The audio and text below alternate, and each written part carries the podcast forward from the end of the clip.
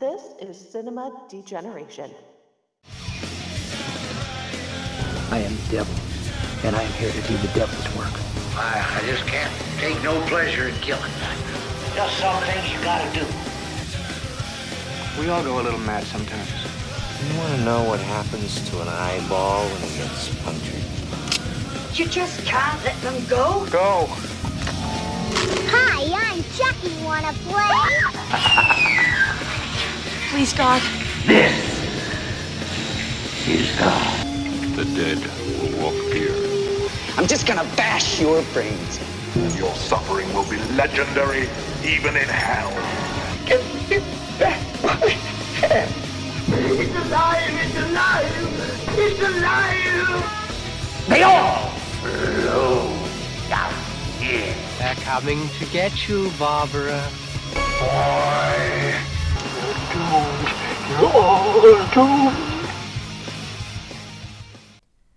Our introductory show tonight features our Grindhouse Pizzeria, which is dedicated to all things grindhouse and exploitation. Whether it's extra cheesy or loaded with meat, you'll always get a belly full of hot, nasty goodness. Come on in, pull up a chair and grab you a slice. It was the start of Christmas vacation. A few were staying, and they planned to have one hell of a good time. I would sincerely like to wish all those students leaving for Christmas vacation a pleasant journey and the happiest of holidays. TJ is coming up with a few of his friends tonight. The dean of the school was away, so the girls decided to invite their boyfriends. It was against school regulations, but they were always very good at breaking the rules. This time, they'll wish they hadn't. You must pray. Pray so the devil won't claim you for one of his own. Santa came to kill. What the hell are you doing up here in that dumb outfit? Even the police didn't suspect Santa Claus. Oh, Tom, take that bloody mask off. Take me to bed. No one suspected Santa Claus.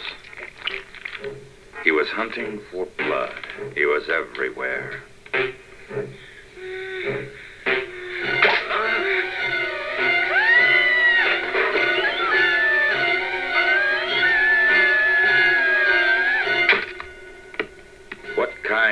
Crazed mind was killing and mutilating his victims?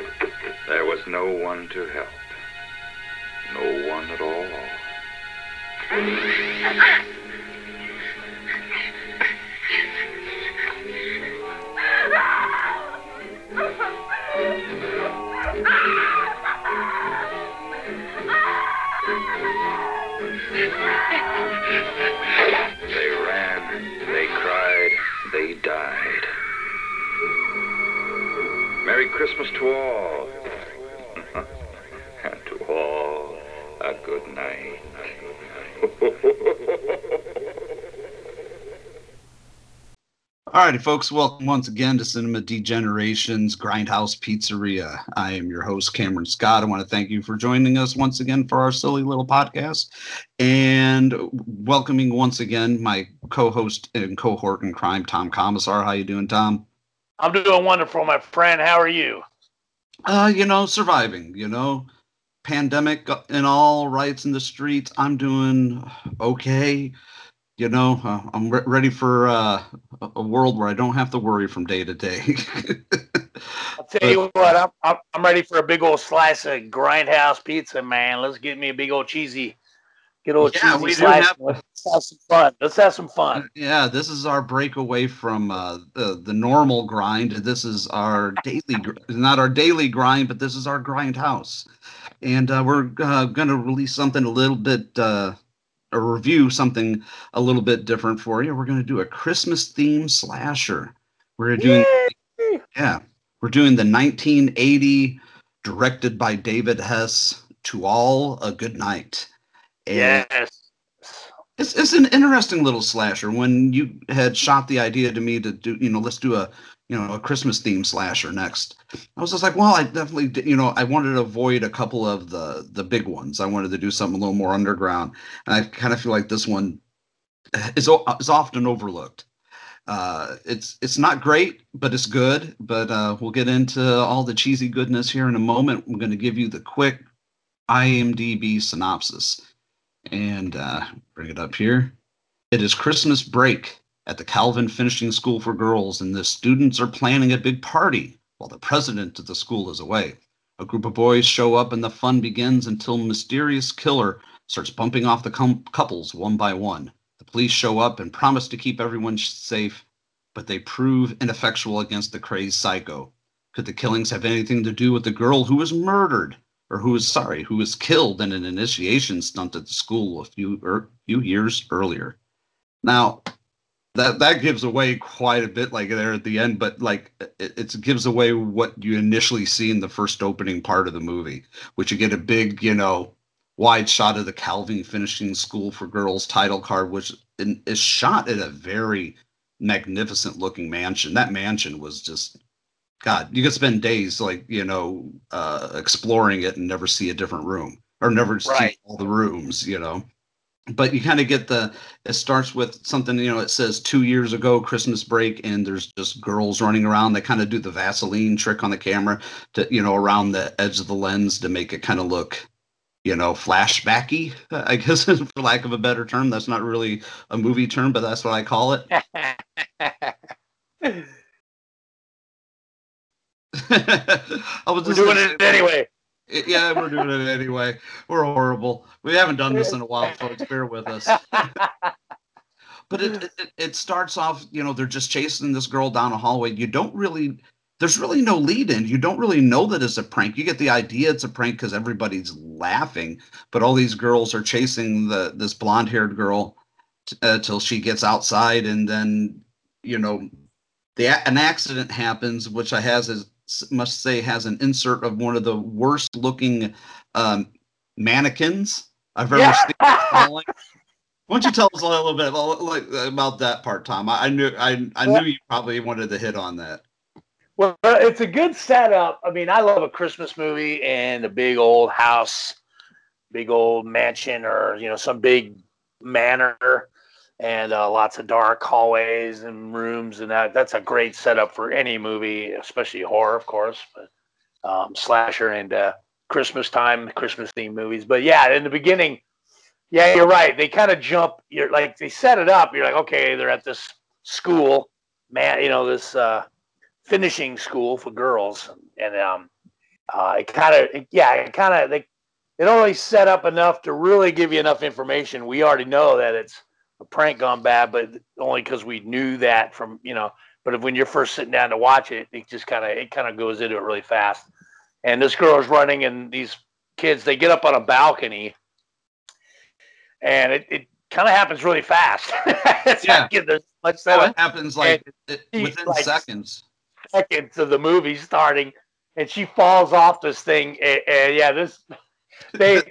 They spared, they they spared no expense with this mannequin. it looks like you went to Sears and Roebuck, you know, well, borrowed. Hey, stole it. Can I Woolworths, you know, Woolworths, yeah, and then just you know, chuck throw a shirt on it and chuck it off the balcony. It's so shitty looking. Well, I, I think you know if, if you freeze frame it, you can see a couple of the limbs kind of come detached for a second before they cut away. You know. Yeah, it's bad. I mean, it's funny. It's it's it's it's it's one of those. Oh my god! But it. I mean, whatever. You know. But it's you know they, it is, they use. It was a good laugh know. right at the beginning. You know. Right. And uh, basically, that's what that's the setup to for you know the old, you know, the backstory that kind of sets the film in motion of why, you know, these things are going to start happening, and then it goes right into two years later, a new group of kids. They're same school. Yep. Same school, right? They're there, and it kind of it's just they're just kind of there. There's not much setup. They're all just kind of there, and and uh, it's all the kids are leaving on Christmas break, and uh, and uh, except they're these girls decide that they're going to hang out. I, I don't remember the reason, but they're they're just there, and then they've got like a. I don't think any of them really have anywhere to go. Like their, their family are going to be on vacation, so it's, you know, kind of kind of mode. You know, they're all very rich types, so that they're just kind of stuck there at their little boarding school. And then they've got their uh, and you know, you know, obviously they want to get into shenanigans and have a party, and they're you know, and they've got us. One of the girls, they know uh, uh, that later on are going to have some fun because some boys are going to be making their way into town and not just driving up in a car. The one kid, he the run rich guy, college kid, or whatever. He's uh he's actually he's a pilot, and they got a private Yeah. plane to be flying out in and landing. And uh, so the setup is that Air, airstrip that just seems like it's right around the corner, but it's across town. I don't I don't really know. right, is there, and uh, they got uh, so they're they're having dinner, and they're the den mother or whoever she is, she's there, and uh, and you know, of course, they you know they don't want to say too much in front of her because boys aren't allowed, and she makes a nice big old pot of stew, and they're eating and joking and having fun and kind of They make a big deal of it too. They're like, especially when there's like, oh, there's so much stew left. Like, Yeah. they make a big deal over Like- the stew and the and the damn cherry pie. I didn't I didn't understand it. I didn't understand the fixation on the stew and the pie, but you know, they did kind of focus. They they got your attention to it. Like they're like they're putting it in, you know, they're putting it in the bowl and like they're talking about it. Like I, I get it, they're having dinner, but and then the whole thing about the yeah, and then they talk about the cherry pie and they're like, yeah, it's like they're setting it up almost like there's something else going to happen later. But uh, you know, it doesn't. You know, like why? You know why? Uh, you know yeah, why? You, nothing ever really material material. no, but she does make a big mean bowl of stew. It looks really good. It's just, it looks pretty hearty, and they're eating. They're, they're laughing and having fun. They're kind of making fun of her a little bit. You know, like when she leaves, they're giggling, and they're just being girls. And yeah, they're they're not fun. being they're not being overly mean. They're just being, you know, uh, chatty, chatty Cathy kind of, you know, Yeah. just just Smart- you know, just and just being a little smart Alex. That's all. Nothing, nothing serious. But they make And a then- point say that Miss. Uh, I I did catch this like the one point where they say Mrs. Calvin, who is the you know the head of the school, is going to be gone for the weekend. So yeah, it's party time with the boys when you only got the you know the house mother there. Right. So they've got uh, so basically they're they're doing that. They're doing dinner, and uh, they got house the house mother. Uh, it's that's actually what's her name in that Mrs. Jens J- Jenkins, Jensen. Jensen, Mrs. yes, Jen- sir. So they got her in there, and they're gonna uh, they're basically uh, they're basically shooing her off like, "We'll go ahead and take care of the rest. You can go ahead and go to bed, and we'll make you." Like the one, we'll make you some hot milk. You know, like I don't know. Oh. Back in the day, everybody like like hot milk when they went to bed. Oh know, yeah, hot hot or warmed up milk to go, make you go to sleep. Oh yeah, the, uh, uh, no, no. okay. I want it nice and cold if I'm going to have any at all with some, with a half a bag of Oreos. You know. Yeah, but I, So, I uh, like Jensen. I like. Uh, she was one of the, the the good actors of the movie. Movie. Um, Kiva Lawrence, I think was her name. I didn't write it down, but I'm pretty sure I remember that right. But she was really good. She was very, you know, good and convincing. yeah, she, yeah, Kiva Lawrence. I wrote. I got it wrote down here. Yeah, she's real. Uh, she's actually really. Yeah, she's really good. She's really likable too. You know, she's really cool. And uh, it's, and a, it's not the stereotypical like the den mother or house mother that's overbearing or you know you know super mean and witchy you know and whatnot. Like, like like the right, like the like the guard. They're always they always seem like they're like the guard in like reform school girls. You know, Yeah. always have, like, they're, like, they're overly mean. You know, like really really hardcore. You know? But Yeah, uh, yeah, it- it, it was a nice refreshing change. and uh, so but they're doing a lot of stuff in there going on about the food. They've got uh, what's that the the kind of weird friend lady that stops by with the cannolis, like they're going into the food. She's got oh, the cannoli. Bronzini. Uh, she, yeah, Right. she was in that one scene. She was a hoot. She's talking about like, oh, I gotta. This one kind of hit close to home because she's talking about I gotta have a bypass. You know, I've been riding a bike, best exercise they say, but I gotta get bypass surgery done. She's like, I've already buried like what she say, three husbands. She's like, Right. "But Oh my God, yeah. Past the third one, you know, it's no big deal anymore. It's, it's like I like her. I like her. I like her. She was uh, fucking adorable, you know. But yeah, she just brings the cannolis, uh, you, you know, commiserates for a minute, and she's gone. We never hear from her again. Right, but she was pretty cool. I was thinking, I was kind of looking forward to seeing a little bit more of her. And uh, and uh, uh, what that's I think when they're in the kitchen and she gives the cannolis, isn't that when we first see Ralph? Ra- isn't Ralph the? Uh, Yeah, Crazy Ralph. It's, it, it, was ironic. that I thought that this movie, both both this and Friday the Thirteenth, came out in the same year. Friday the Thirteenth came out a few months sooner, but they both got a Crazy Ralph character. You yeah, know? right. They do.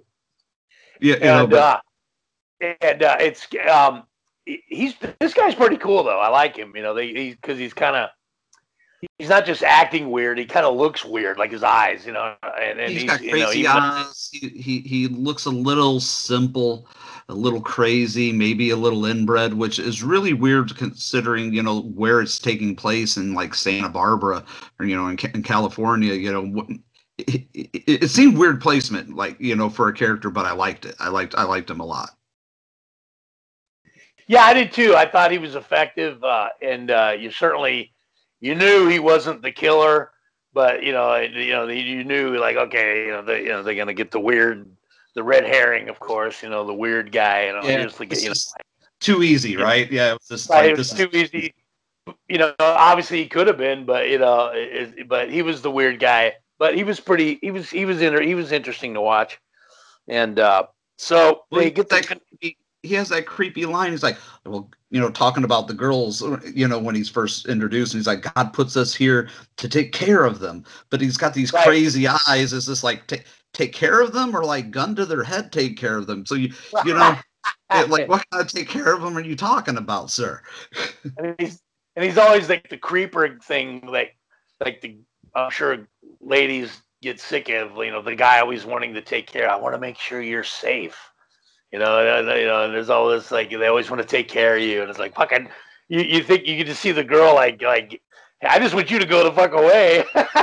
like get, away from me, Like I'm trying to be nice here, not insult you, but if you could just fuck off right now, that would be Yeah, if you great. just if you could just go to your room, that would be awesome. Yeah. yeah, but so uh, I, so anyway, I think this is the setup where they're they're they have the one. Uh, she's our star, uh, and then uh, Nancy. That's the young, like kind of the real innocent blonde girl. That's yeah, kind of really. uh, um, uh, Jennifer Runyon, who was in uh, Yeah. Up the Creek and Ghostbusters, and among others, you know, Carnosaur uh, and a bunch of bunch of other movies. But yeah, she. I think this was her premiere film. This is was her film debut. Yeah, she's pretty young in this, and well, they all are, but I mean, you know, but she's in. She plays like the young, really innocent one, and uh, and uh, I think don't they? Uh, this is the thing where they they put some sleeping stuff. Not her, but they put the girls put some sleeping pills or medication in the milk. Oh, yeah, in really the milk knock- that they're knock- yeah to, to to knock milk- out the headmistress or the head. Yeah. Right. So well, and they they, get want her. her. They want her to, to do it. They want her like, why don't you do it? She trusts you the most. You know, she, nobody will suspect you. And she's like, mm mm. Like I ain't nope. No, I Right. ain't having nothing to do with it. And uh, uh, did, didn't she end up doing it though? I think she did. They ended up convincing her, but you know, at, at first, you know, but you know, you know, then we get our first two deaths right there. Uh, what the hell? What does the character's name? The the one girl I want to say was, oh hell, I don't remember her name. She's barely introduced before she's like bumped off like so weirdly. Uh, I can't remember the schoolgirl's name. I got him. Uh, Cynthia, I think it was, because her boyfriend is calling from outside the Oh, house, yeah, right? Boyfriend. Yeah, that is Cynthia because her boyfriend's the guy. He's hanging out. I guess he's waiting for her. and He's smoking a cigarette, like hanging out on by a log or something, isn't he? Yeah, yeah, like, yeah, it's like a fallen tree. Yeah. yeah. So he's kind of hanging out, and yeah, and so the boyfriend's well, yeah, and then Cynthia is the first. They they get rid of her right away. Yeah, she's barely introduced where they kill her, kill her, and they kill the boy. And again, this is a part where the movie it, it, it kind of fails at, on a certain level of delivering the goods with the kills because you know for us that want to see a slasher, we want to see the effects, we want to see the blood, and you don't really, you know, you just you don't really see these t- two deaths. You know, it's two deaths really early on in the movie, but it's very very awkward. I guess is the best word for it. I've noticed in slashers, like a lot of times when they do the first one, like that won't be as gruesome. Like they kind of that's a gi- like it's a kind of a giveaway, and like they just kind of like you know like you see them, you see the motion. It's not super, you know, like bloody, but they'll get you. You'll see the something going on. So you kind of see where they might have thinking that, but yeah, they kind of it kind of carries on where it's almost like like you- you build up the kill and then you don't you don't give us the goods. You know, like it it you know Yeah. the kills, but it's like you know, give us you know, this is a slasher. You know, this is not a thriller. I've you know, seen like- you know stronger stuff on TV. You, you know what I mean? It was like this Right. was almost like, with the exception of the nudity that is in the film, could very well like if you cut out the nudity, it could be shown on TV. It's not very graphic. Yeah, they uh, and like we were talking before. I mean, certainly with you know with David Hess directing, you know, uh, you know we. I mean, it certainly would have. You know, we thought you think it would have been you know like oh this guy's gonna really and he may have. They may have filmed like we were talking. You know, it, they may have filmed. And and that may be somewhere on the cutting room floor it was never seen. Maybe there was a little bit more, uh, a little more gory action there, and maybe it was cut for they didn't. You know, who knows? People make decisions for whatever reason. But you know, you just figure from the guy who you know when I think of him, I think of you know Krug from Last House on the Left. You know, Right. which not a very you know bloody movie, but it was very graphic in its violence. You know, I just guess I you know just have a preconceived notion of what I was expecting, and it just didn't quite you know deliver that on the kill levels. But that being said, you know, I mean, it, it, it's it's still the the kills are are inventive. There's some inventive deaths in this movie. Yes, there, there, They there just certainly is. Yeah they just don't deliver on it you know you, you can only think hope that maybe one day we'll be uh treated with a you know an uncut version but i'm sure it probably doesn't exist anywhere That, right, that's probably gone if it was filmed at all. But so any, so anyway, they move on. So when now we got our first two kills, we got Miss Jensen. She's out of the way, so now the girls can kind of do their thing. And basically, what they want to do is they want to go pick up those hot dudes that are flying in on the private plane. Uh, and so they go to pick up the boys, and uh, they uh, you know, they're they're kind of funny. You know, they just you know you, they're you know you got the loudmouth guy. What was the what was he? Was that TJ? yeah tj was the loudmouth fella It, was he the he's the pilot, right? And he's the guy that can fly. Like they have a pilot, which is um, well there was there. uh th- there was tom blake and tj and i think tj was the was the pilot oh. was yeah Yeah. And then they but now- i mean they, they had a pilot he but he was also a pilot right? Because TJ is is they have an actual pilot pilot who probably you know because you know being you know learning and being young you know he's gonna have a real pilot with him that's kind of you know so you don't Well, know you that whole I think the idea was that he had had a couple of lessons, you know, and but Right. was probably a pilot, but not like officially on the books. And his parents was like, "Yeah, you can fly anywhere you want, but you're taking, you know, your instructor's going with you anywhere." But let's talk about the pilot that you don't get to see very much of, because they have a fucking superstar there, Yeah, Fucking- Dan Dan Stryker, aka Harry Reems. Harry Reems, the great Harry Reems. And for, You know, for those but- of you that know about Grindhouse, you probably know a little bit, just a little bit about some 70s, 60s, 80s era pornography. And he was very prolific in, in that Right. uh, series of fil- that kind of films. And he was like, he, he was uh, up there with a lot of, uh, you know, like, I don't know how you want to put it, uh, classic era pornography actors or what- you don't know is it, is it considered classic You've seen a lot of uh, you've seen a lot of Harry Reems if you know if you watch Harry Reems movies. It was funny. I was Uh, like, I, I saw him. I'm like, God, that guy looks familiar. And I looked him up, and I'm like, sure enough, sure enough. and they and, and he's he's great. And it, you think they would have used him a little bit more in there? I don't know because you got Harry Reems in your movie, but I mean, they he's they very comedic. He's very funny. right.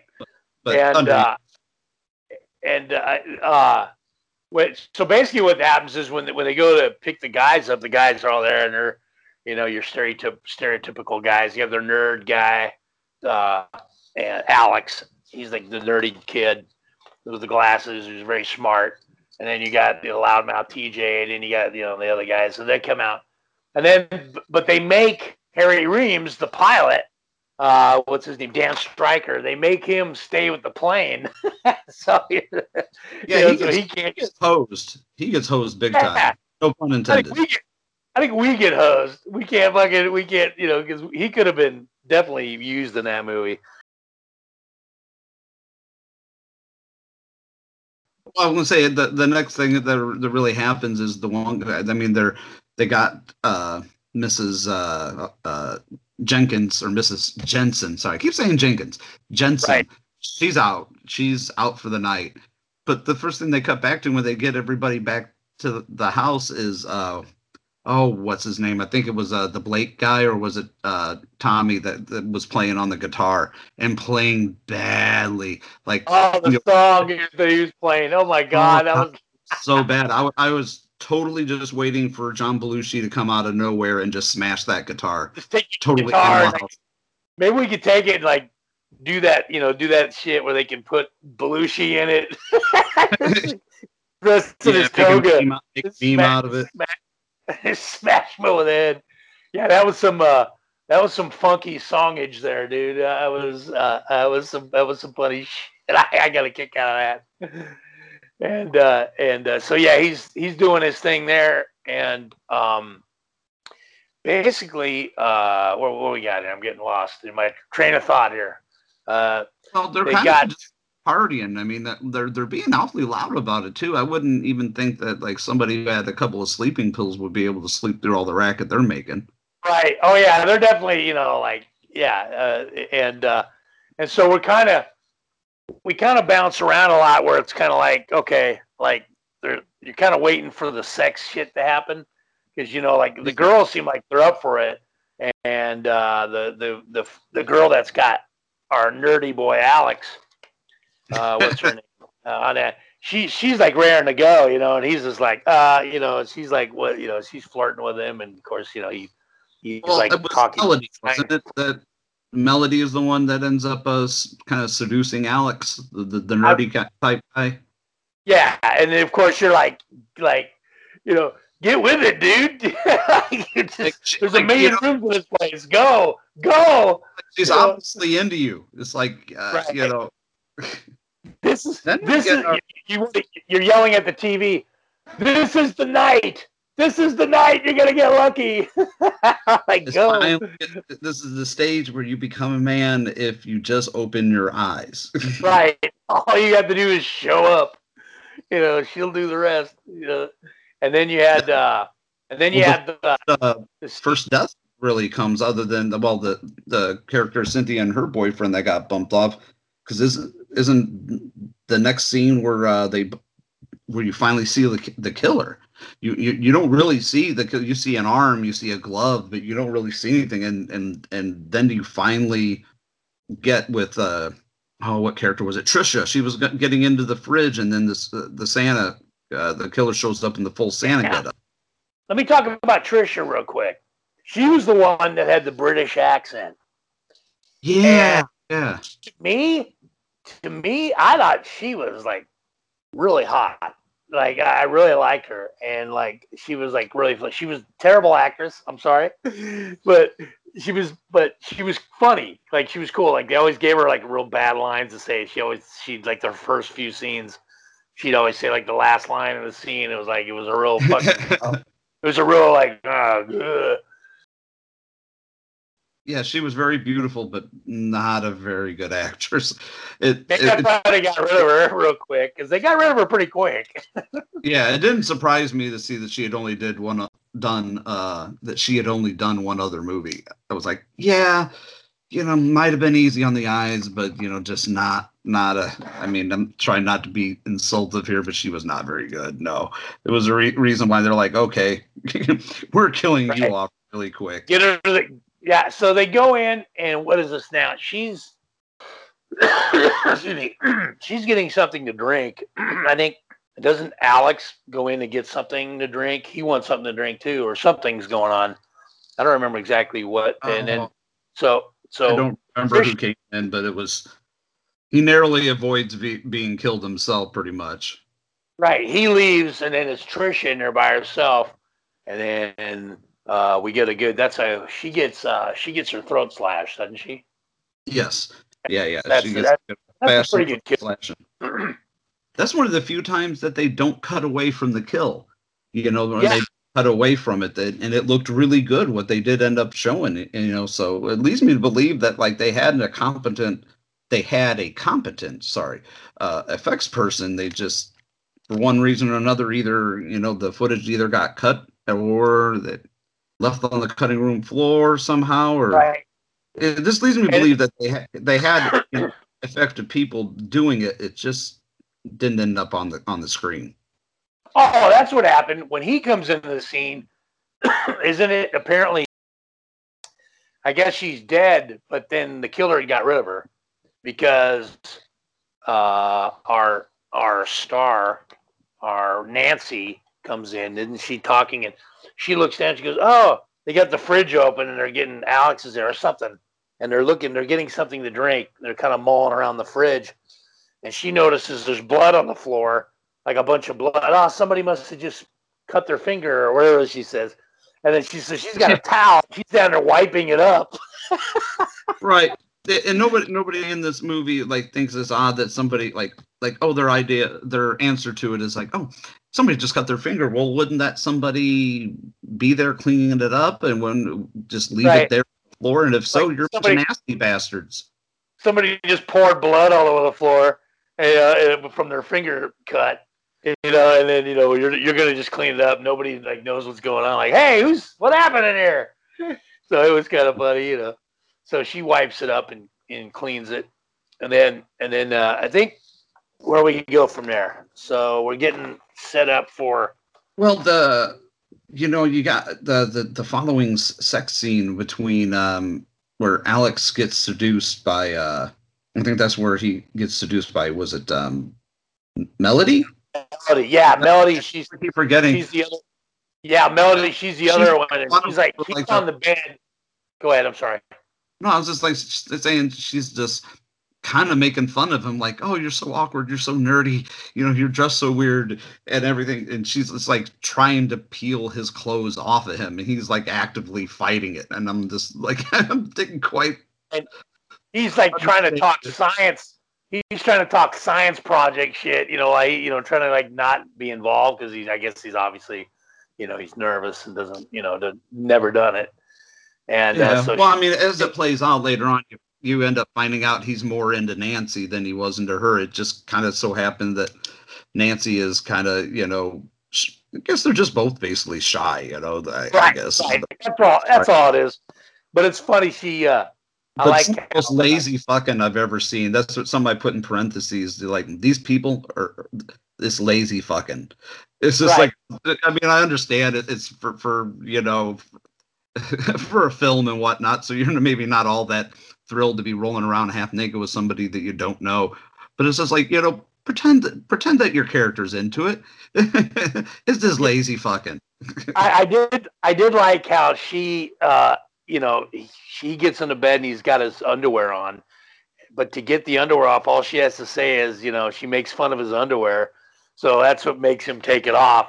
Like, oh shit, you know, like, oh, you're, you know, you don't like my underwear. I'm gonna take it. She takes it off, and then of course now he's he's in bed, and we get the Forrest Gump moment where he, you know, you know, he's laying there like, like, oh, ah, you know, like, yeah, it is very Forrest Gump and Jenny like. It, it, it was Right. very awkward.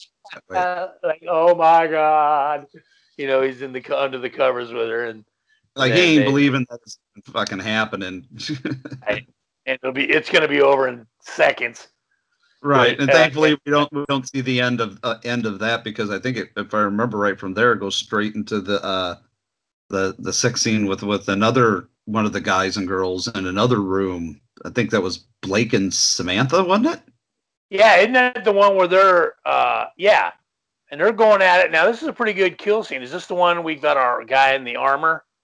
Yes, this is actually one of the more or more or less the most impressive parts of the movie. I thought. Right. Yeah, because And- there's this this mansion or manor that they're in is all very kind of dark, and it's it's you know the, the furniture and everything is very kind of dark and gothic. So there's a you know it's not a big uh, deal that there's a big suit of armor, you know, standing in the corner of this room, Right. and it's, you've already seen. You've already seen the killer is in a Santa outfit, so you, you're kind of. I, I think it was just lulling you into a little false sense of security. Right, you're not expecting it. It's pretty good because you know you, you you already think you already know you got a Santa Claus killer, and then they're in there and they're and they're going at they're or getting ready to go at it, and um, and uh, so what I what happens is, I guess what what is this? He's he's getting on. Uh, they're getting ready to Well, they're getting ready to do like the having sex or getting ready to do it, and then they get interrupted. And he uh, Well, he's got the actual is guy armor's got a crossbow, doesn't he? Yeah, it's got a big like bolt action crossbow. And and you as the audience see it happening, but you know they don't see it coming. Right. No pun no pun intended. Now, but yeah, like he kills the the killer, he she whatever the kill the killer uh nails no again no pun intended Blake first because he's right through the the head, Yeah. and then the the arrow comes out of the mouth. yeah And, that was a really good effect.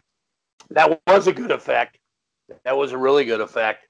And it's kind of funny too. You talk about the two movies, uh, Friday the Thirteenth coming out both in 1980, and you you had the famous scene with Kevin Bacon with the where you know the arrow is stabbed you know through the bed up through his neck.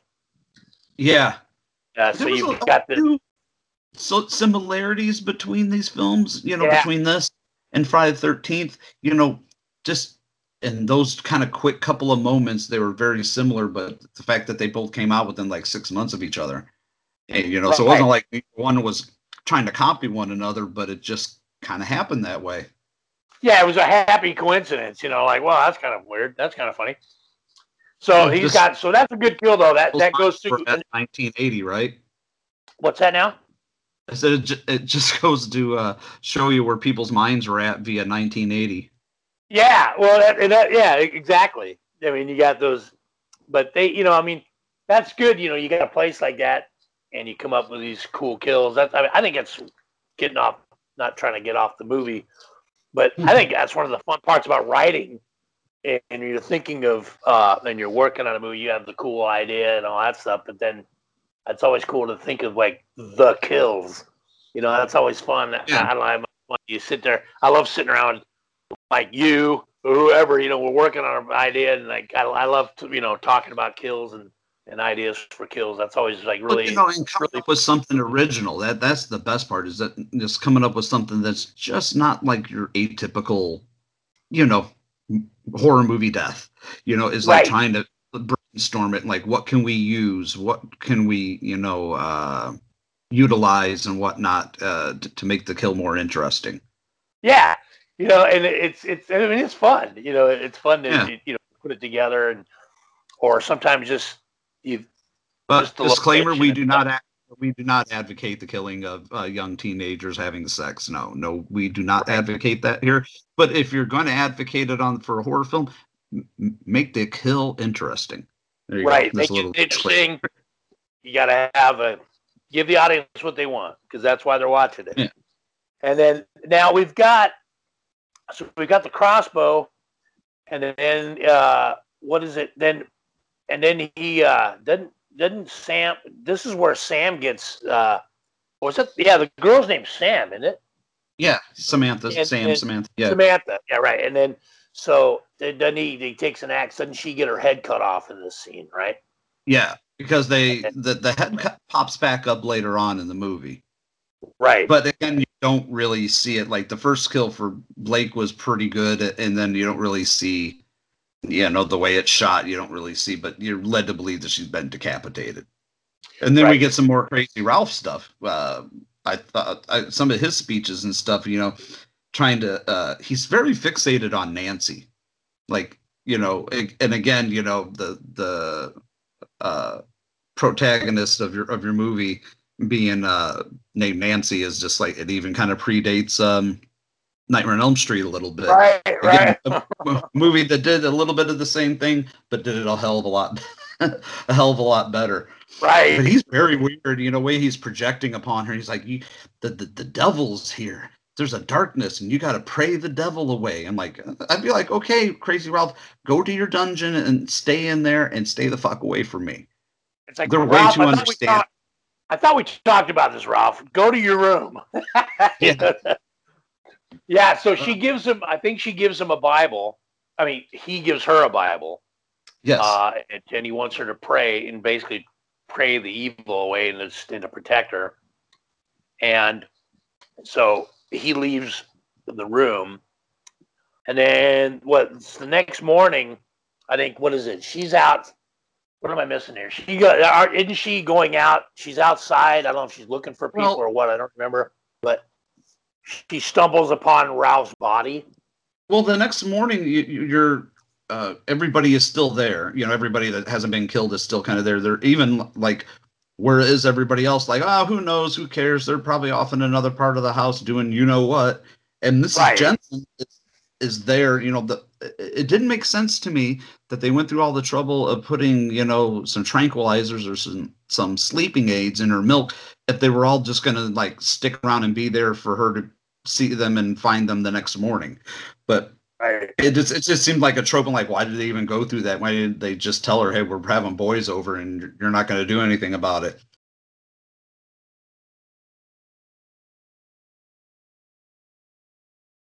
she's making them breakfast, right? And she didn't she like they're sitting around a table outside. She's like, you know, so and so, what's her, Mrs. Calvin or whatever. She's gonna be back, and she doesn't. She doesn't. You know, no boys are allowed here. But she's still like pouring the coffee or whatever, and you just feeding Right. them and taking Well, care they of even them. She's asked her, really- oh, and how did you sleep last night? She's like, oh, well, you know, great, dear, thank you. And they're like, ha ha ha, like you didn't pull Right. one over on her. The boys are still there, you know. the- you Right. didn't with anything.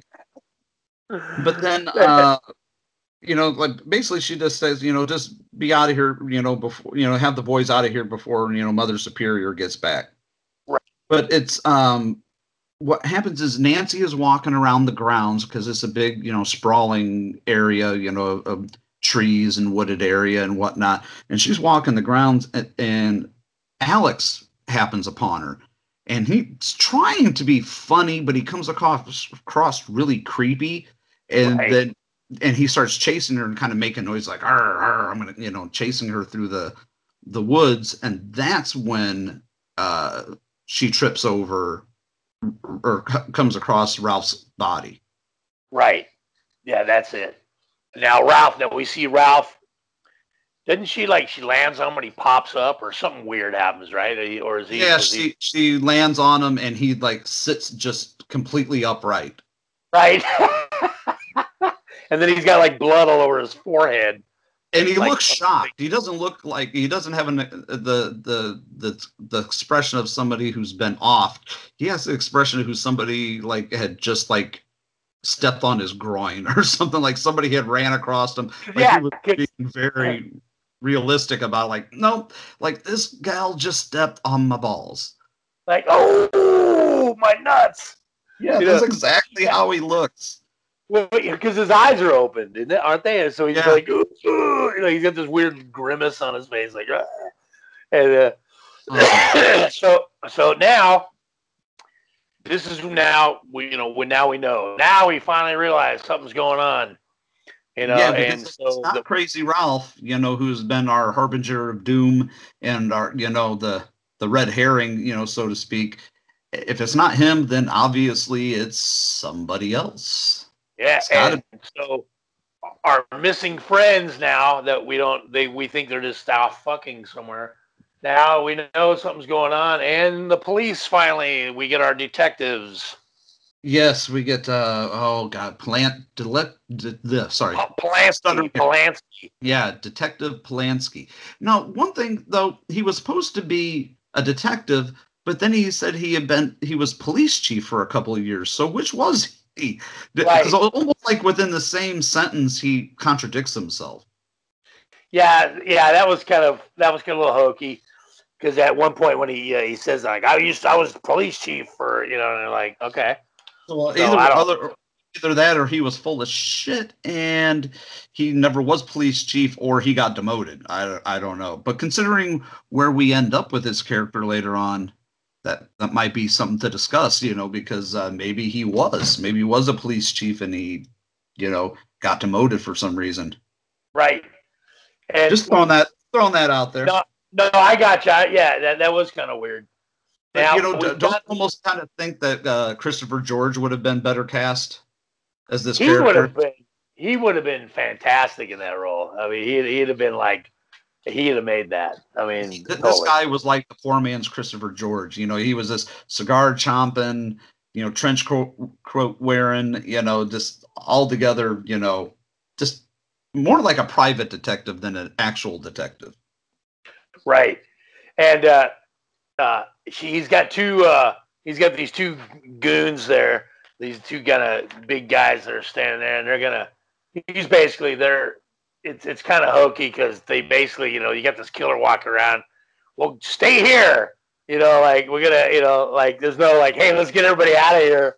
You know, fuck. You know, it's like you know we get this. Yeah, let's get everybody out of here, investigate the house, investigate the grounds. No, he tells everybody to stay inside and and leaves the two dopiest looking cops, Jim and Dan. Right. I, I wrote them down. I'm like, these guys were, were told to like wear whatever they had at home, so they're wearing wearing tr- tweed jackets and suede vests and open collar shirts. And is this like, were they were they dressing for being a cop or dressing for being extras in a porno film? I don't know. Actually, actually, that's probably what they normally wore. so they just showed up. Oh yeah, Yeah. I, I have no doubt, no doubt whatsoever. That was. I the mean, I, don't thing. I mean, yeah. I mean, they, so it's like, yeah, you know. So they, they they're there, and then uh, so Polanski's gonna leave for whatever reason I forgot, but he's gonna leave them there because he's got to do whatever he's gonna do, and then they're gonna. Uh, so the detectives are gonna keep an eye on the kids, and they got to spend the and the house mother, and they're gonna spend the night. Did you notice the creepy doll in the background? Uh, I made a note that right around this scene where the cops are investigating everything, there's a creepy looking white doll with arms that look almost like an octopus with a really weird face. And then there's like an Annabelle doll in another shot. I just made a note that there was a lot of it was weird aesthetic choices that these girls who are all obviously in their late teens, early 20s have all these weird like Raggedy Ann dolls and Cabbage Patch dolls and weird things like that in the background. I, I don't know if you caught that, but I I, I I, did. I, I did not catch that. I, maybe I didn't really pay attention. I don't know. That's fucking weird. Uh, Yeah. That's cool. It's not, something to look for next time you watch it. To, if, if- if you want to like keep an eye in the background, I noticed three instances with really weird dolls in this movie. It, it means absolutely nothing, but it it was. I just thought it was weird aesthetic choices. Just me. That's cool. No, no, I like that. I should. Now I'm gonna look for that. Uh, now they got uh, so. Oh, before Polanski leaves, he warns who is it? Dan? Was it Dan or Jim? Uh, the, the, kind of warned know, both of them together. I But thought. that's both of them that they better not be, you know, doing anything to these young girls. You know, you know, don't you know, don't get any wise ideas. Mostly at Dan because he's the one that in turn like uh like makes it with like I think Melody again? Isn't it Melody the one that like sleeps with him or Le- no Leia Leah. Yeah, it's Leah, and I, on I- I, think because he's maybe been known to do that. So he's yeah Well, yeah. not not only does it seem like he's known to do it, the minute Polanski walks out of the frame, you know, he makes a joke about it to the other guy, you know, makes it some sort of off the cuff remark, you know, about it's you know leading up to like you know he's not gonna listen. He's you know I don't I don't remember what he says, but it's like yeah okay, Yeah, he there can't was some sort of snide comment. They're like, like, what's he gonna do about it? You know? Right, like, like, he can't wait to get alone in here, you know. So right out the bat, now we're they're hanging out, um, and then they they kind of there's a bit there's it kind of goes from room to room and different stuff's going on because they're hanging out inside the place now, and they're just kind of waiting for shit to happen. and, well, and uh, then it it doesn't take very long where you know he even tells them make up your own schedule. I don't care how you how you do it, but take shifts and watch over the place, you know, Right. and and watch over everybody. So like it, it doesn't take very long after that little montage scene where you see uh n- not the creeper cop Dan, but the other cop uh, Jim. He's just making the rounds outside. He doesn't make it very long. He he's killed pretty much like Yeah. right off the bat. He gets the axe to the head. Right.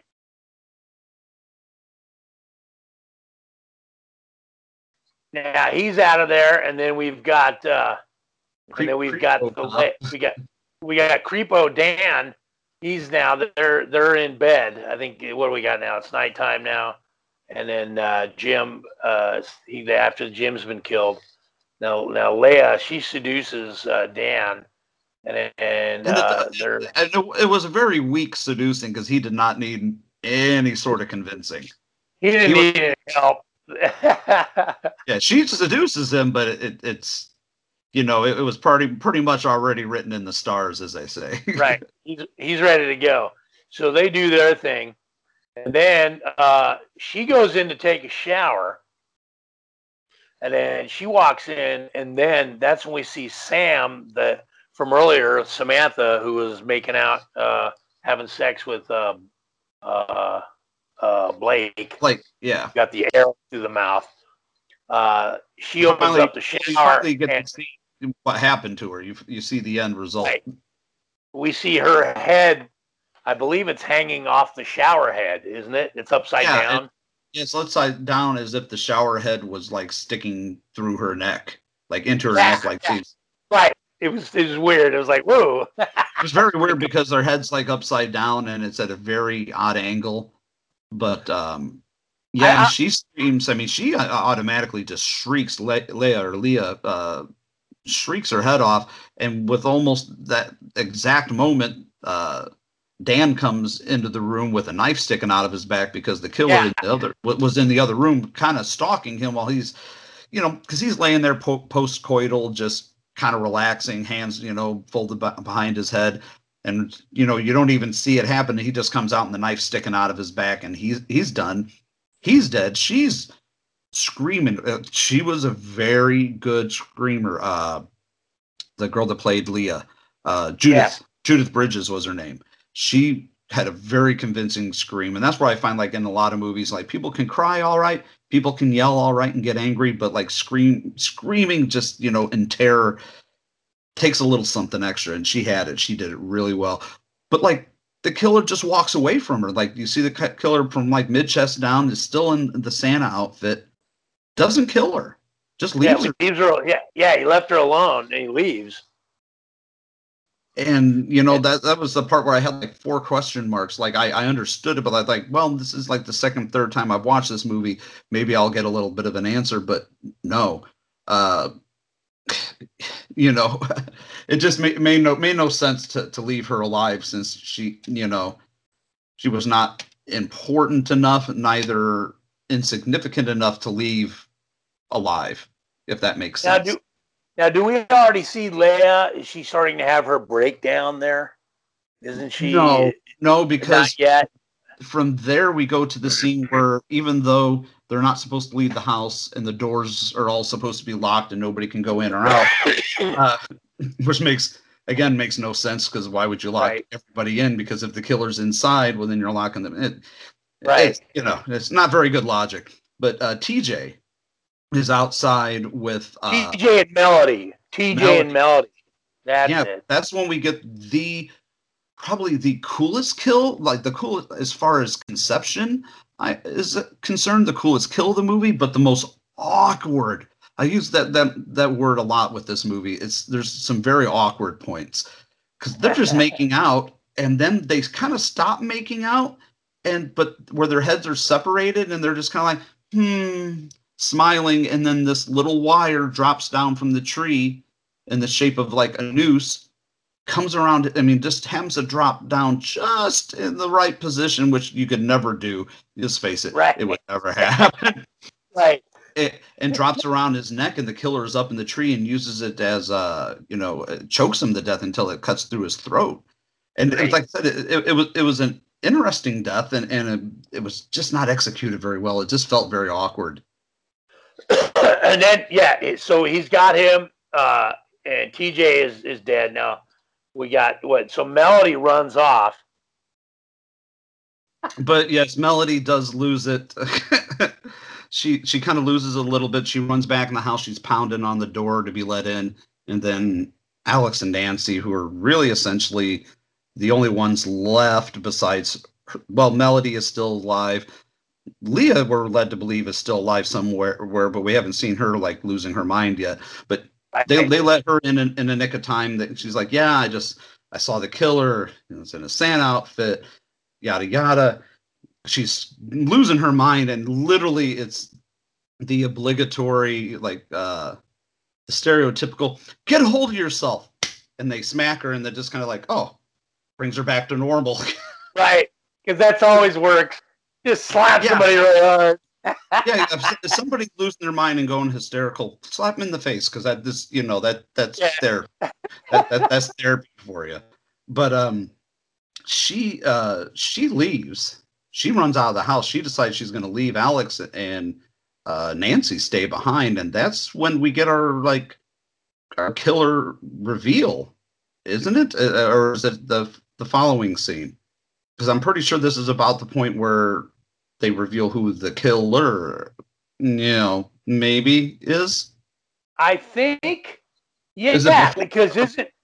Uh, Is this before or after Melody's death? Because Melody, well, it doesn't matter. We're, we we don't have to do this completely linear. But Melody uh, it makes one for it. She finally gets back to Harry Reams, the pilot. yeah, she goes. Yeah, she makes it back to the plane, and you think she's gonna make a break for it, and And that was just a really odd thing too, because the pilot uh, is sleeping on on a sleeping bag, not even in a sleeping bag, underneath the plane. Like, why wouldn't he be sleeping in the plane? Like, why is he sleeping underneath the plane? I just probably because they don't want to like get the camera inside the plane. It's easier just filming them in a sleeping bag under the plane. right. But we're gonna set the the camera up here, Harry. You know, Yeah, like yeah, we're just gonna have we're, we don't tr- hey, listen, Harry. We've seen what you can do and what your uh your work set is. Um, We've- flying plane or be actually being a pilot is not not it. So We've seen we've seen unlawful entry, Harry. We know what you can do. But I think this is around the point, though, when the killer's revealed. We'll just say it right here because they demask themselves. That they've been wearing a mask, you know, a Santa mask with the beard and the hat, and you find out that it's actually Mrs. Jensen. Mrs. Jensen is the killer all along. And this is the point where we can mention something in the uh, IMDb uh, credits and stuff that I looked at. There's actually a clue at the beginning of the movie that she's the killer and almost one of the opening scenes because the picture of the girl who dies at the very beginning of the movie is on her wall. And they do a thing where don't they do like some cheap effect where they show Nancy and then the girl that dies, Nancy, the girl that dies, Nancy, the girls that die. Don't remember they do the yeah thing where they back and forth real rapid fire like that? Yeah yeah. Yeah they, they they kind of float the images over each other. So so you as the viewer go oh okay this person thinks it's the same person. You know? well this Yeah, is it- get an idea that there is a second killer at least that's when i you know when i first watched it i thought because this airstrip is supposed to be a little ways away. It's not like adjacent to the property. Like it's not behind the house. Right. Yeah, like and then Melody and the the uh, pilot get killed. They're trying to like he's like, yeah, I got to fix something on the motor here, and he's they're both standing there right next to the motor, one of the two motors, as he's toying with it. He looks up enough time to see the killer in the cockpit turn the engine on, and this blood sprays everywhere. And, and again, Yeah. you don't really see it. It kind of happens off camera, but it's it's like that Indiana Jones, uh, you know, Raiders of the Lost Ark effect. Right. A scream, blood squirt, you know, everywhere. And again, I think this predated Raiders of the Lost Ark. So again, kudos points for that. Yeah, and that's a pretty good kill too, man. That's like, do you think about that? Um, like something, uh, something like that. You know, I mean, that was just the way they did that. That was pretty cool. That was uh, that was like a good use of, like talking about coming up with ideas for kills. That's a good idea. Like, hey, we got this plane. You know, fuck, it just wasn't another. It just wasn't another a shovel to the head or a meat cleaver, a, a, a you know a butcher knife or a machete or something. It was it was using something different.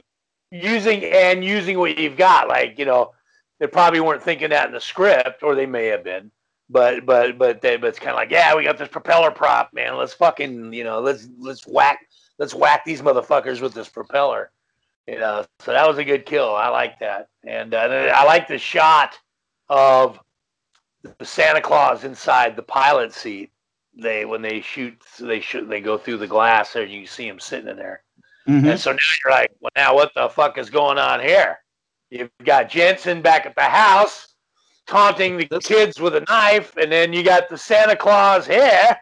What's going on? You got Yeah, two Santa Claus. here. Which end up finding out though is that Mrs. Jensen is was indeed the mother of the poor girl who got killed at the beginning, you know, at the beginning of the film. But she has crazily projected everything upon Nancy because even she's like, and you were there, and she's like, but like Mrs. Jensen, I, I I just started here this year. I don't know what you're talking about. I've never met this girl. Like you were there, you were You're there. there. Right. Yeah, she's obviously crazy, and then she goes to, to stab our, you know, our heroine uh, Nancy and falls over the edge, uh, much like her daughter falls over the edge of the balcony to her death. And you you get a false moment of hope, like, well, this is all over, but nope, there's a second killer that shows up.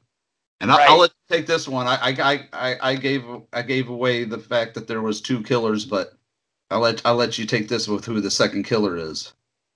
Well, he goes in. Uh, this is. Uh, let's see, she, she if I remember, uh, I'm I'm, not, I'm trying to think. When does he? Oh, he comes in. Does he just pull his mask off? When the second Santa comes in, and oh, I know what happens. He The so, second Santa- hold on, hold on, I got it. Second Santa picks up uh, dead uh, Mrs. Jensen and brings her back up, and so he brings her body and lays it down, doesn't he? And then so he brings her to the house, and then so you or then bring, or brings her into the room, and she lays it down, and then and then I think that's when he pulls Well, he his mask off. He says, you know, you killed my wife. You killed my Right. wife. I think before he even pulls off his mask. Yeah, and, and then and then we see obviously it's Polanski, and then uh, and then that was you know I that you know right, and then he explains that that's you know he's the he's her husband. So now you know what's going on. You got mom and dad getting revenge on the kids and her poor their poor daughter who died in that school prank uh, a couple of years earlier. Now Polanski now now he's going to get Nancy. It's time for Nancy to die.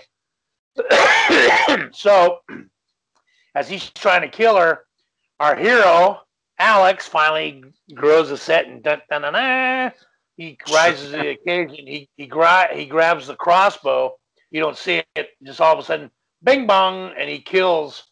Um, he kills. Uh, then he kill. Oh, oh, before, oh, this is the we talk about the, our favorite lines. This is before he gets killed by Alex. He says to Nancy, "This is my favorite line in that cool accent." He looks at Nancy and he says, "I should have killed you first." And I was like, "Yeah." You were gonna pick. I knew which one you were gonna pick. I was like, I should have killed you first. It was, you know, like I love it. So he's gonna. So anyway, so he, he he's gonna kill Nancy, and then our hero Alex blasts him with the fucking crossbow and takes him out. So Alex and Nancy now they're they get the fuck out of there. They leave the school and they leave Leia behind, which is kind of weird. Well, and we- Leia's we kind of skipped ahead. We were going to mention it. Uh, we touched base on it before, but she's lost her mind where she's like dancing like a ballerina in the hallways and outside, and just kind of singing to herself. And she's com- gone complete wackaloon. She's she's lost her mind. right. But they She's just leave her behind. They just they don't give a care for her. They just they're just kind of like, well, she's she's on her own, I guess. Uh, yeah, fuck it, let's get out of here. So they run out of there, and then I think our closing shot is poor Leah kind of dancing around singing. Yeah, and then they Yeah. freeze frame on it. Everything washes over red, and then we get the end credits. And not everybody lives happily ever after because Leia's or Leah has lost her mind. She's lost it, and it's obvious like she's never getting it back. Right, But, she's uh, gone, unfortunately. But I, I think there'd be a good idea for a spin-off movie of what like what happened to her afterwards. Words, but Right. Oh, Could have taken Leia and ran with it and did some more. You know, yeah, like that's yeah, all like- night again. Yeah. another to all a good night. Uh, yeah, right. Another uh, no to all a good night. The next night. Fucking so- and then the part three, well, a good night. The night after that. right. Return. Return of to all a good night. Yeah, this Again. movie, it's it's it's it's not the the best, you know, uh Christmas slasher, but it is far from the worst. It is far from the worst like Christmas slasher horror movie that I've seen. But uh yeah, it's also far from the best. But I, I felt like it was one just considering some of the people that were involved with it, with David Hess directing it, you know, and uh, Jennifer Runyon, you know, being the lead star of it. Uh, I I felt like this was was a good good one for us to start with. I agree, and I'm I'm glad you picked it. I know when we were discussing it, I didn't think really just to do the big famous ones that everybody knows and loves. It would have been more fun to kind of dig up a nugget that you know really that doesn't really get talked about a lot. Yeah, because you know a lot of people mentioned if you're talking old school, you're talking Silent Night, Deadly Night. If you're talking new school, you know, you're talking uh, Rare Exports or uh, you know, I, I I I don't know. I had one on my mind, uh, Krampus or something like that. Right. You know, right, right. this one just kind of gets lost in the shuffle, and it, sadly, it's it's not like I said, it's not the best, but it's you know definitely not the worst. And then when I read it was that it, uh, the movie was made for like twenty five thousand dollars, which I can't imagine that they shot it. How they shot it for cheap, shooting it in you know Santa Monica.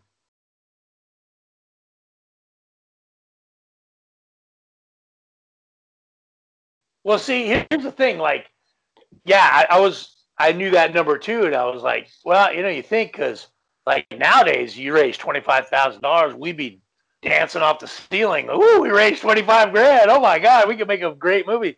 But like back then, yeah, all that film stock and all that. I mean, that's the, that's what ate up all the budget. You know, I mean, like God, that must have been like they did that on a shoestring budget. I mean, nothing. I mean, you know, I also read that they uh, they used the location throughout the shooting of the movie as for their uh, their kind of the flop house, you know, for everybody to stay in, and they shot it in ten days. So Oh, well, that's the way to do it. That that's what I love about movies like that. But I I totally like like thinking of movies, and when you're writing something, and I know you do too. We think about the same sh- shit, but that's like the perfect thing, man. You got everybody, you know, you know, um, like or almost everybody. Like everybody stays in the place you're shooting most of the movie.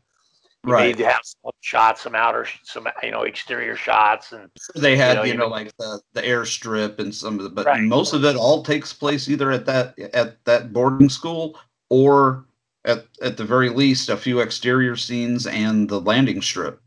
Right. But I love that, man. That idea of like, especially, you know, low budget horror stuff.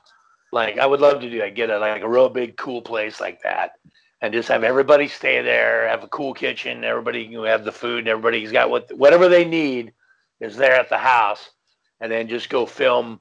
You know, around outside where you need to, or you do that the pickup shot later if you have to. But like, you basically do the whole movie.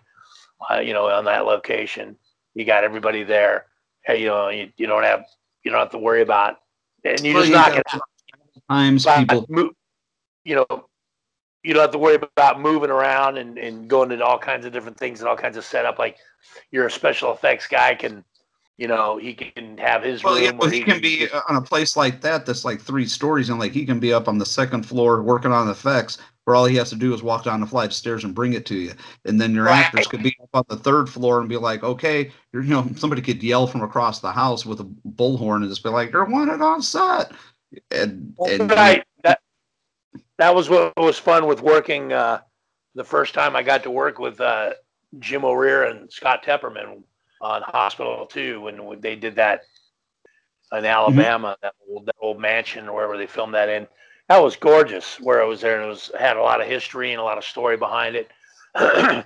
now, you know, a bunch of us kind of stayed in, in a hotel that was real close, but a lot of people stayed there. But it was kind of cool because it was so big and yeah, it was like that. You had these, yeah, everybody kind of working in different rooms, getting stuff ready for the next shot, and it was, it was, it was really cool watching them. They were so organized, you know. It was, it was really fun to, to, to Oh watch. yeah, those Like, oh, guys are extreme, extremely efficient. They've, uh, yeah, when we shot on Nightblade, it was m- pretty much the same way. You know, we'd pick, pick a location and wouldn't just be a lot of moving around. It'd be there all day to the end of the day, and then you're, you know, you you leave when you're finished.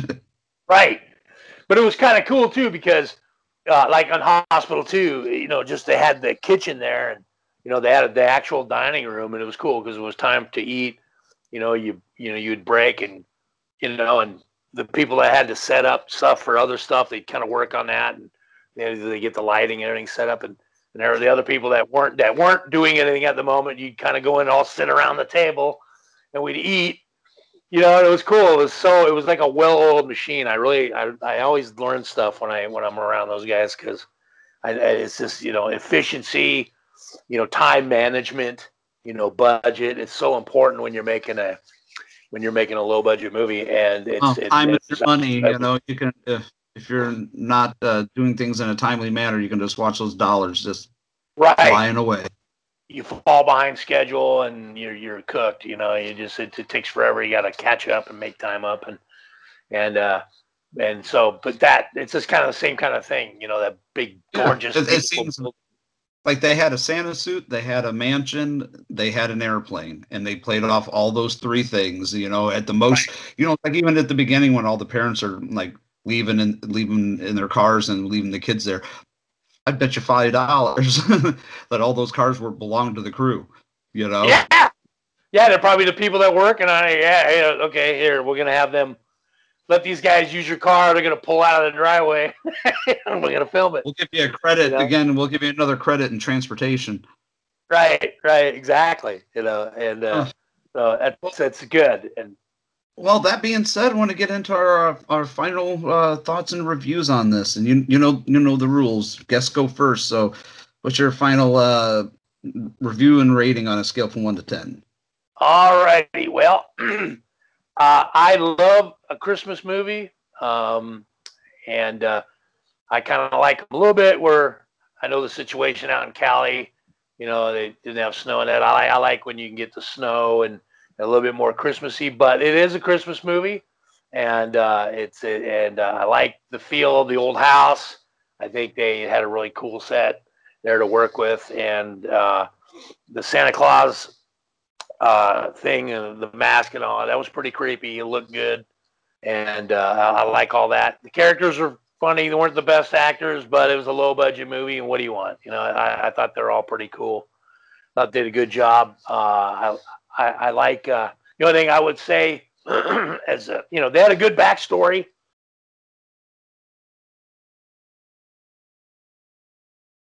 Um, they had a good backstory and a good setup, and then uh, I like the idea. In the end, it was the mom and dad of the girl. You don't see that very often, but the mom and dad of the girl were getting revenge. You don't get her. mu- a lot of times where there's like dual killers. Most of the time, you know, you get your Right. singular killer. But yeah, I like I like that idea. I like that. Yeah, the dual killer, and you know they were mom and dad, you know, getting revenge. Mhm.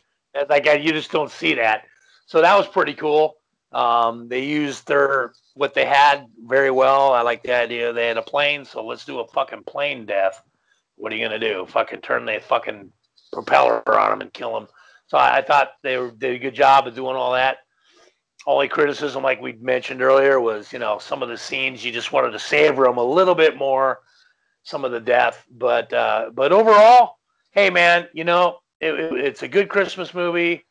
You know, it's not going to be on their list of one of the best ever, but it, it, it's a Christmas movie. It's a Christmas slasher. I liked watching it, and uh, you know, so I'm gonna give I'm gonna give it a solid seven point five um, for uh, for overall. I I think that's a fair a fair uh, grade for that movie, and I enjoyed watching it, and it was good to see it again. Like I said, it's been many many many years. I don't remember where I'd seen it, but it was good to revisit it, and uh, it was a good choice, Cam. I'm glad you picked that one because uh, it was nice. Oh, like we wanted to get something a little off the little off the beaten path, and you you dug up another nugget, and you did a good one, man. I, I like it. I had a good time. Well, um, I, thank you, sir. I'm, I guess I'm good at digging up nuggets. Uh, you can take that however you want, folks, but I, I with a lot of the sentiments you have. Uh, you know, it played to some of its strengths. I think it obviously, you know, like we, we said earlier, it, it had a Santa outfit, it had, you know, a mansion, and you know, an airplane, you know, like, and they used probably what they had. They knew somebody that had an airplane. They knew somebody that could get this awesome location for a week and a half. I think the fact that they hammered it out in 10 days for 25K is amazing. Um, it, you know, is, is it as good a slasher or as good of a Christmas horror as Silent Night, Deadly Night? No. Is it as good as even uh, Krampus or Rare Exports? No. But it, it deserves being mentioned. You know, it's a good slasher. I think it probably got overshadowed by movies like, you know, that well friday the 13th you know coming out the same year or you know around the same time you know i don't know what kind of a theatrical release this had. I remember seeing it on vhs way back in the day and then i never really saw it again. So this was it was interesting to get to see this again. Um being directed by david hess i'm kind of a completist so one day i would like to you know uh own this on dvd it's you know it, it, it suffers from some bad editing it suffers from a little bit of bad acting but there's a lot of good acting in it as well. Mr uh, uh, mrs renzini yeah she's a great character. I, I wish they would have had more of her. Uh, jennifer runyon as nancy is really good. Uh, crazy ralph uh, I can't remember who played him, uh, Buck West or West Buchanan, depending on how he wanted to be credited at the time. He was really good. Uh, another character that just got bumped off way too soon.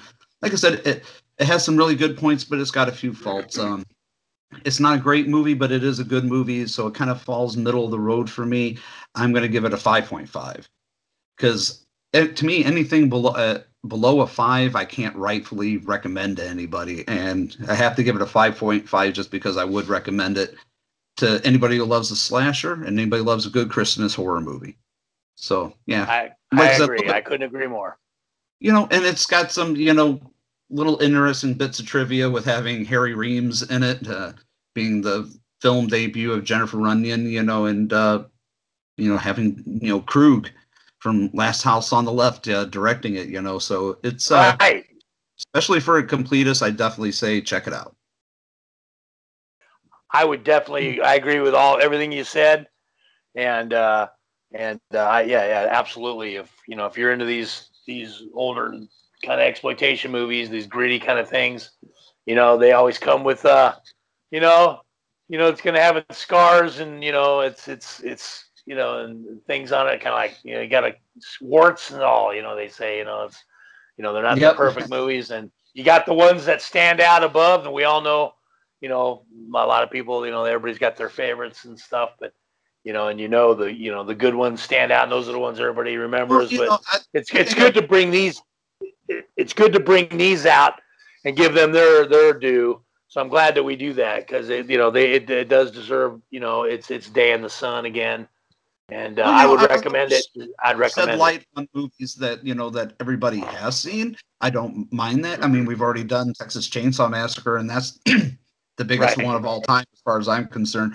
But you know, to shine a light like we just recently recorded, uh, it's not out there. It's it's out there in the ether, but it's not out there to to download yet. But we did one recently on Shriek of the Mutilated, which is one that hardly nobody talks about. You know, there's a lot of movies people in a in a killer Bigfoot Sasquatch movie we'll talk about. You know, you know, Legend of Boggy Creek of, uh, of films of that ilk. But you know, right. trying to you know that's you know uh, a B grade or a lesser known film, but you know I like to try to dig even deeper in that and get ones because you know, some of these, you know, I've never heard of myself, just like with Shriek the Mutilated. You know, I had never, I had heard of it, but never seen it. And it's a shame that these movies are, are so good and sometimes, and sometimes so bad, but so right. bad that they are good. but this, I love a good bad movie. I find something redeemable in every movie. Sometimes more so if it's done undeliberately bad. Like sometimes people try to be bad on purpose and it doesn't yeah. work. I, I like a movie that was done seriously but just has its faults because it meant that they were trying their hardest to make a straight edge movie, you know, and not without comedic value to it, if you will.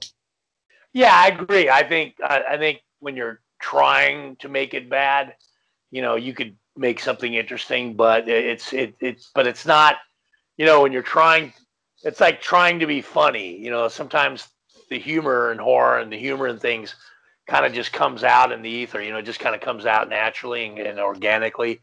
And and just sometimes if you're trying to do something, you fail. But when you're trying to make, you know, this fucking really good movie, and then just certain things are just kind of corny and quirky and dumb and kind of all, ah, you know, and and wonky. That's a good word for stuff yeah, like this. Yeah. Just wonky. You know, it's funny because it's like well, they they were trying, you know. That's okay, and then it makes you laugh, but but it, it, it kind of endears you to the movie. Like okay, like I'll I'll, I'll defend this because you know I'll, I'll I'll defend this because you know it just is what it is, and and and it's in the bottom line, it's entertainment. You know, if you watch a movie and it doesn't have to be the greatest movie you've ever seen, but if you're entertained and you had fun watching it, even with the stupid shit, you know, it, it, it's it's worth it. That's that's why we like these movies. You know, it doesn't have to be the greatest movie ever made. It just has to no, entertain. It just has to not be boring. That that's my big right. thing is that the movie is not boring, even if it's interesting, right. even if bad. That's fine and dandy. But is it entertaining? Did I have fun watching it all the same? That's what's important. Right. That's what it's this all about. It's definitely uh, entertaining. It's it's just above, just a, one notch above the, making that do not me- recommend scale, you know. but right, right. But yeah, I definitely have to. I hope it gets a, uh, you know, at some point gets a decent uh, Blu-ray release.